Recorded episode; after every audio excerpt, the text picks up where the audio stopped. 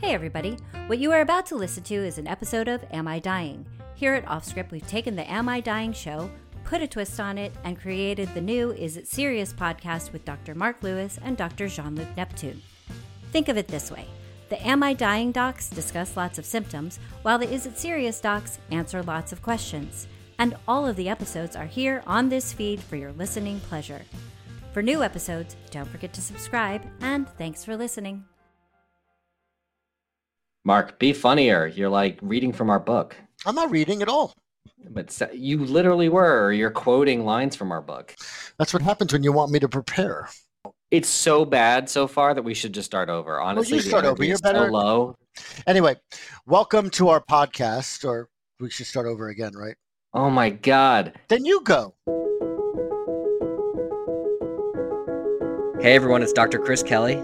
And I'm Dr. Mark Eisenberg. And this is Am I Dying? A conversational podcast about your symptoms and what to do next.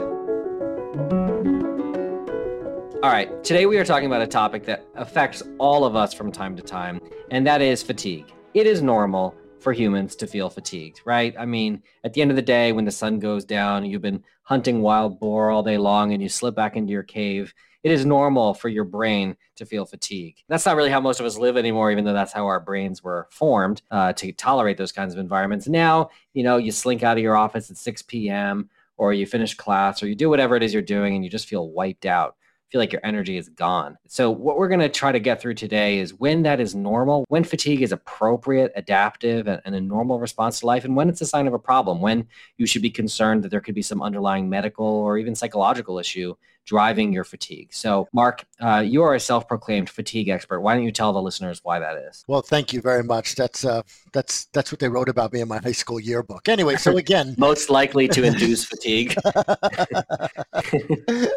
anyway, so there's many reasons why we could all feel fatigued. Other words are run down, exhausted, tired, weak. The question is whether it's really paralyzing your life or it's just what the hell is that? Is that me?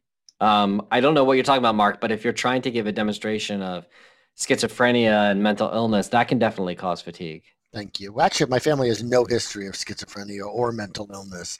Anyway, so when is fatigue a problem and are diagnosed? diagnosed when is fatigue a problem and whether you could just do something to remedy on your own or whether you need to seek medical attention. So, right, there, you've said that three times. Okay. So, there's plenty of reasons why we could feel fatigued and maybe we could try to come down with why and then and fix it. So, maybe you're just exercising too much. You know, we all go on these exercise protocols where we we sit there and exercise too much and then the next day wonder why we could barely move and we're really tired, don't you think? Is that true though? I feel like when people exercise, they get pretty pumped up. Their adrenaline's going and they feel good.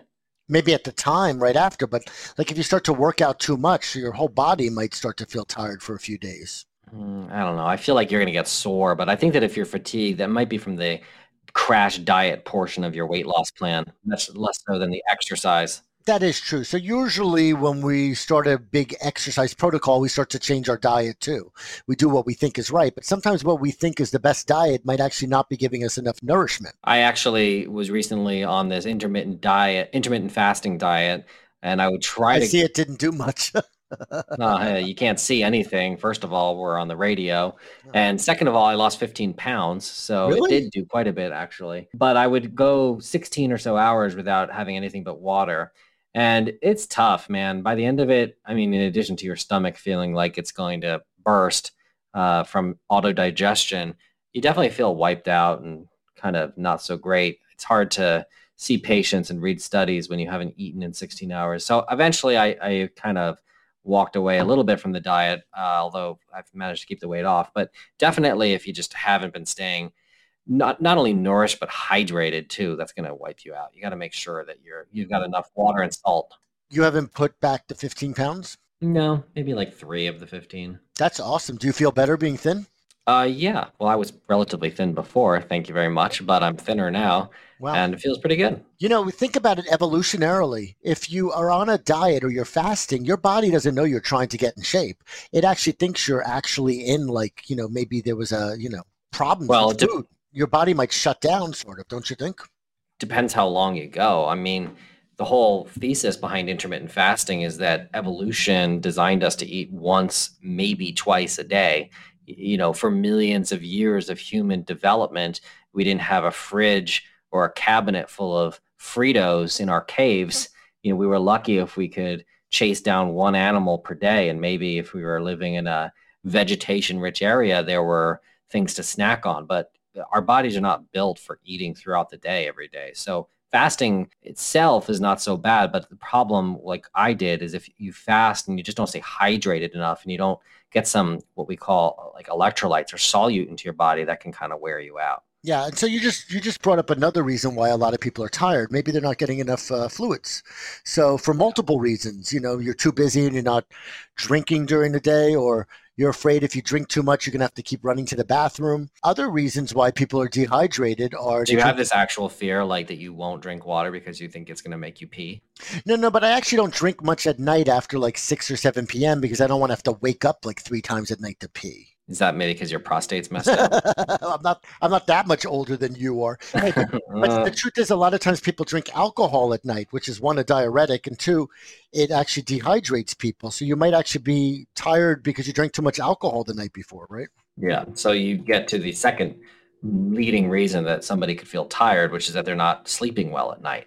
Exactly. Uh, so, in addition to not hydrating yourself and not sort of staying on top of your nourishment, uh, the main reason really is that people aren't sleeping well at night. And that can be for a whole host of reasons. One, as you mentioned, is that you're waking up to pee mm-hmm. several times in the night. So, if you're a man, the most common reason for a man is that your prostate has become enlarged. So, that's that gland that sort of encircles the tube draining your bladder into your penis that can become enlarged and kind of block that tube. And so you can't really effectively empty your bladder. And so it's kind of always sitting there partially full. And so it doesn't take long for it to fill back up again enough that you wake up and have to go pee. So that's a common problem as men get into their 50s and 60s. And it's uh, something that thankfully can usually be easily treated with medications. Yeah. So Which, have those worked for you, Mark? so again, um, if you're not sleeping well, or you're dehydrated, or you're on too much of a fast, uh, maybe you could try to change it around and see if you get some more energy, right? Uh, other reasons why some people are tired during the day is they're actually trying to sleep better at night and they're taking sleeping pills. You know, you think your sleeping pill is only going to work for the one hour to make you fall asleep or for the eight hours and keep you asleep. But a lot of people have what's called a hangover the next day. Yeah. So there is such a thing as uh, too too much of a good thing, and uh, you're right. Uh, part of the problem is that if if you're taking sleeping medications but you're waiting like until the last minute to try to use them like you're trying to naturally fall asleep and it's like now 2 a.m and you haven't made any progress so you finally take the sleeping medicine then you're still going to be tired yeah. you know eight nine hours later when you're back at work or school and so if you are taking a sleep aid, first of all, that's not necessarily such a bad thing if you're using it for short term to kind of get yourself back into a normal rhythm. But you got to use it at the time, if not shortly before you would ordinarily go to sleep, and don't yeah. wait until the middle of the night because then you're just going to be stuck with the medicine in your system and not feeling good.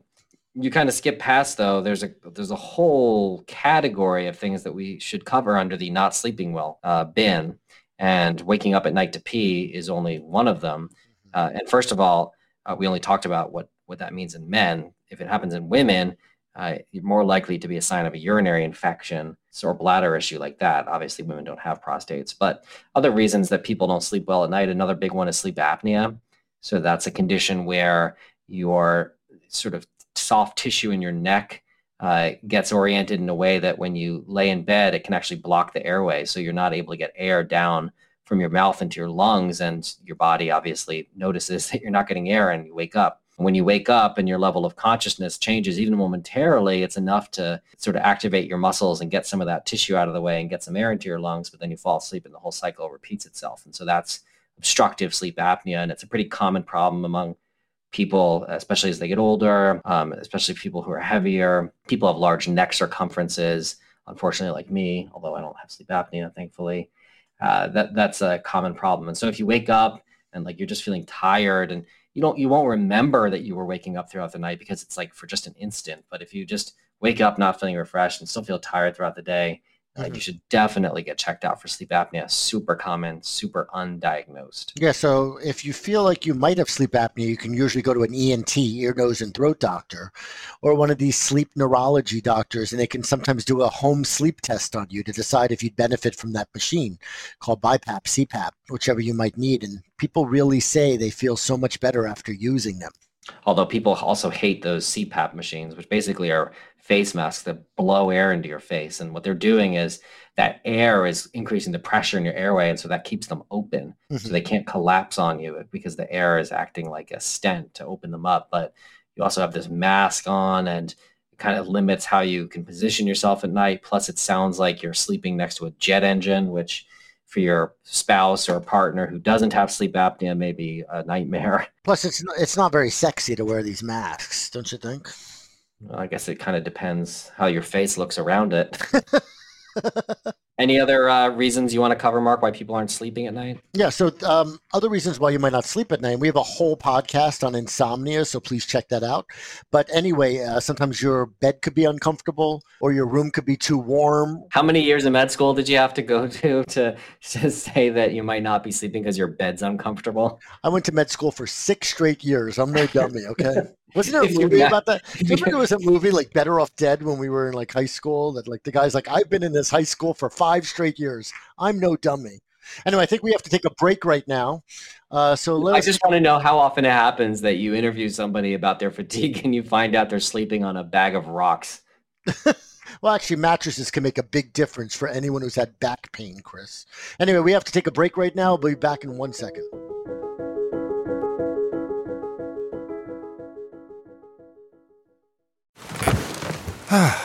the comfort of your favorite seat is now your comfy car selling command center, thanks to Carvana. It doesn't get any better than this. Your favorite seat's the best spot in the house. Make it even better by entering your license plate or VIN and getting a real offer in minutes. There really is no place like home. And speaking of home, Carvana will pick up your car from yours after you finalize your offer. Visit Carvana.com or download the app and sell your car from your comfy place.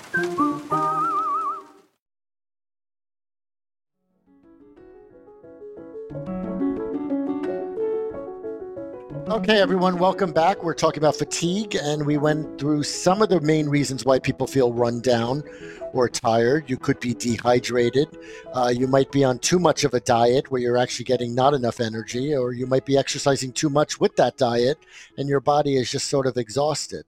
Uh, other reasons why people feel fatigued is they're dehydrated, as we said, possibly due to too much alcohol the night before. Uh, and another very common reason for fatigue is that you're not sleeping well at night. So uh, insomnia is definitely a reason uh, why people feel tired the next day. Uh, also, sleeping pills that you might take to sleep well might have a lagging effect the next day and make you feel a little bit of like a hangover. And now that we're on the subject, there's other medications too. Which Chris, do you want to tell everyone some of the other medications you might be taking that might make you tired all the time? Yeah. Uh, so some people probably already know about things like Benadryl, for example, which people use to help them sleep. But uh, Benadryl and other first generation antihistamines can make you pretty sleepy during the day if you're taking them for allergies. Uh, but then there's some that we use as cardiologists, for example, beta blockers, which are common medicines used for heart rhythm problems, a little less so for blood pressure, uh, other forms of heart disease. Those can make you feel pretty tired and run down too. Yeah. It's funny. I, I feel like my patients have very wide ranges of sensitivity to that. Some of them on super high dose beta blockers and don't even bat an eye. And some of them just on the tiniest dose feel like they can't get out of bed. So I've tried to take a few people off it, and they actually call me up and say they want to start them again because their road rage came back. Yeah, sometimes they like mellowing out a little bit. Yeah, and I know you. I know you've taken beta blockers during some of our live TV appearances. I've taken much more than just beta blockers. You know, other things like pain medications and some of the antidepressants and anti-anxiety medications can also make you feel sluggish. Uh, we do need to add: do not stop any of your medications you're on that are prescription medications without speaking to your doctor. Indeed. So the medications that can cause uh, fatigue are, are, are numerous. I think the key there is to try to go back and, if you can, track down when your symptoms started and see if you changed any of your medications around that time. Sometimes it's just literally as simple as looking at the timeline and it'll become clear what the culprit was. Yeah. So, Like when you went when you went on your Prozac, Chris, you were like tired weeks later, weren't you? uh, first of all, depression and anxiety are no laughing matter, Mark. They definitely aren't, and that's that was a segue into that depression can also cause fatigue. Right. Uh, Second of all, I don't take Prozac. And third of all, yes, depression is an extremely common cause of fatigue and probably, uh, like sleep apnea, something that remains extremely under and undiagnosed in the Yeah. population. No, definitely, it's a serious matter. What other than, you know, claiming you as a significant other should make someone feel extremely depressed? um, you mean what are some other symptoms of depression people might have besides just being tired? So your sex drive might really be reduced. You might actually have problems staying asleep, where you wake, up early in the morning and can't go back to sleep. That's kind of uh, sort of one of the sleeping signs of depression. Uh, changing in appetite and weight can actually be other signs that you're depressed, right? Changes in appetite, changes in weight, lack of interest in the things that usually excite and stimulate you, you know, feelings of hopelessness, despair, anger. Uh, obviously, if you have any desire to harm yourself, these are all things that are concerning for depression. And and I think that a lot of people get hung up on the idea that you have to be, you know, I don't know, morose, glum, crying all the time to be labeled as depressed. That's totally not the case. Just being really flat and having low energy and a sort of lack of motivation or interest in things that is very concerning for depression and, and definitely needs to be checked out and you know people i think worry that mood issues are over medicalized but if it's interfering with your quality of life it's like you owe it to yourself to take care of it Of course, yeah. There's nothing stigmatizing about this. This is your medical health. You know, people need to look at depression like it's like having a common cold or diabetes. It's a medical, legitimate medical problem that needs to be taken care of. yes especially if you live in new york city it's very very Yeah, don't they very say like one out of two people in New York City at some time during a, like the next two three years will end up like possibly on a, an antidepressant medication? Yes, I don't know if it's the the city that makes you depressed or depressed people flock to the city, but one way or the other, there's a whole lot of depressed people in New York City. That's for sure, and I feel like we work with most of them. You know, there's a that term called dysthymia, right, which is sort of a mild version of depression, but you don't meet what's called the DSM, you know, four criteria for Five. major de- DSM five. I guess they've had a new book since I've been Since you were a teenager, yes, since I checked the internet. But yeah, the dysthymia, uh, they had like sort of it's sort of like a low level depression, and like everyone in my med school group like raised their hand thinking they have it. yeah, indeed. Any other causes of uh, fatigue that we need to cover here, Mark? Yeah, so there's some serious ones also that you might need to go see a doctor about. So like you might have low thyroid level. So let's say you have this cold intolerance, like you're cold all the time or constipated and you've gained weight even though you haven't changed your diet. You might actually have a, an endocrine problem with a low thyroid level and that might need to be fixed, adjusted. So definitely that's one of the reasons why you should see a doctor to get some blood tests. And to be honest, if you really are feeling fatigued, you probably should get, you know, go see your doctor and get blood tests, not just for a thyroid level, but to make sure you're not anemic. Anemia can definitely make people feel fatigued And short of breath too, and short kinda breath. But um, to do much. some men might have low testosterone levels, right? hmm You know, so that could Some be men test- on this podcast, for example. what are you saying? that was bad. Anyway, um, so again, you might be anemic, which could also make you feel uh, pretty tired. Anything else we missed? I think those are the main ones. I think that's really, I mean, there's all sorts of weird stuff that can get in there chronic infections, autoimmune problems, and so forth, but those are much less common. So I think that uh, we've covered the main things. And certainly, if you do feel fatigued all the time, you've got to look into it, uh, take care of it, talk with your doctor, get a basic workup, and make sure that you're not missing something that could be addressed and improve your quality of life. Yeah, and we have a whole chapter on in our book, Am I Dying? A complete guide to your symptoms and what to do next. Uh, that gets into more specifics about what other things can go with the fatigue, uh, so you'll know what to what to do. All right. Thanks for listening, everyone. If you like the show, be sure to subscribe, leave a review, follow us on social, and tell all your friends to listen. Am I Dying is a production of Offscript Media. Our executive producer is Matthew Zachary. Andrew McDowell is our senior producer. Am I Dying is recorded, mixed, and edited by Ariel Nachman. For advertising and media inquiries, email media at offscript.com. Hit us up at contact at offscript.com to share comments and feedback. For more information, visit offscript.com.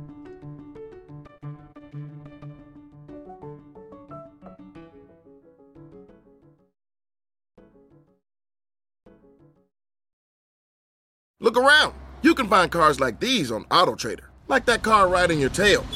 Or if you're tailgating right now, all those cars doubling as kitchens and living rooms are on AutoTrader too.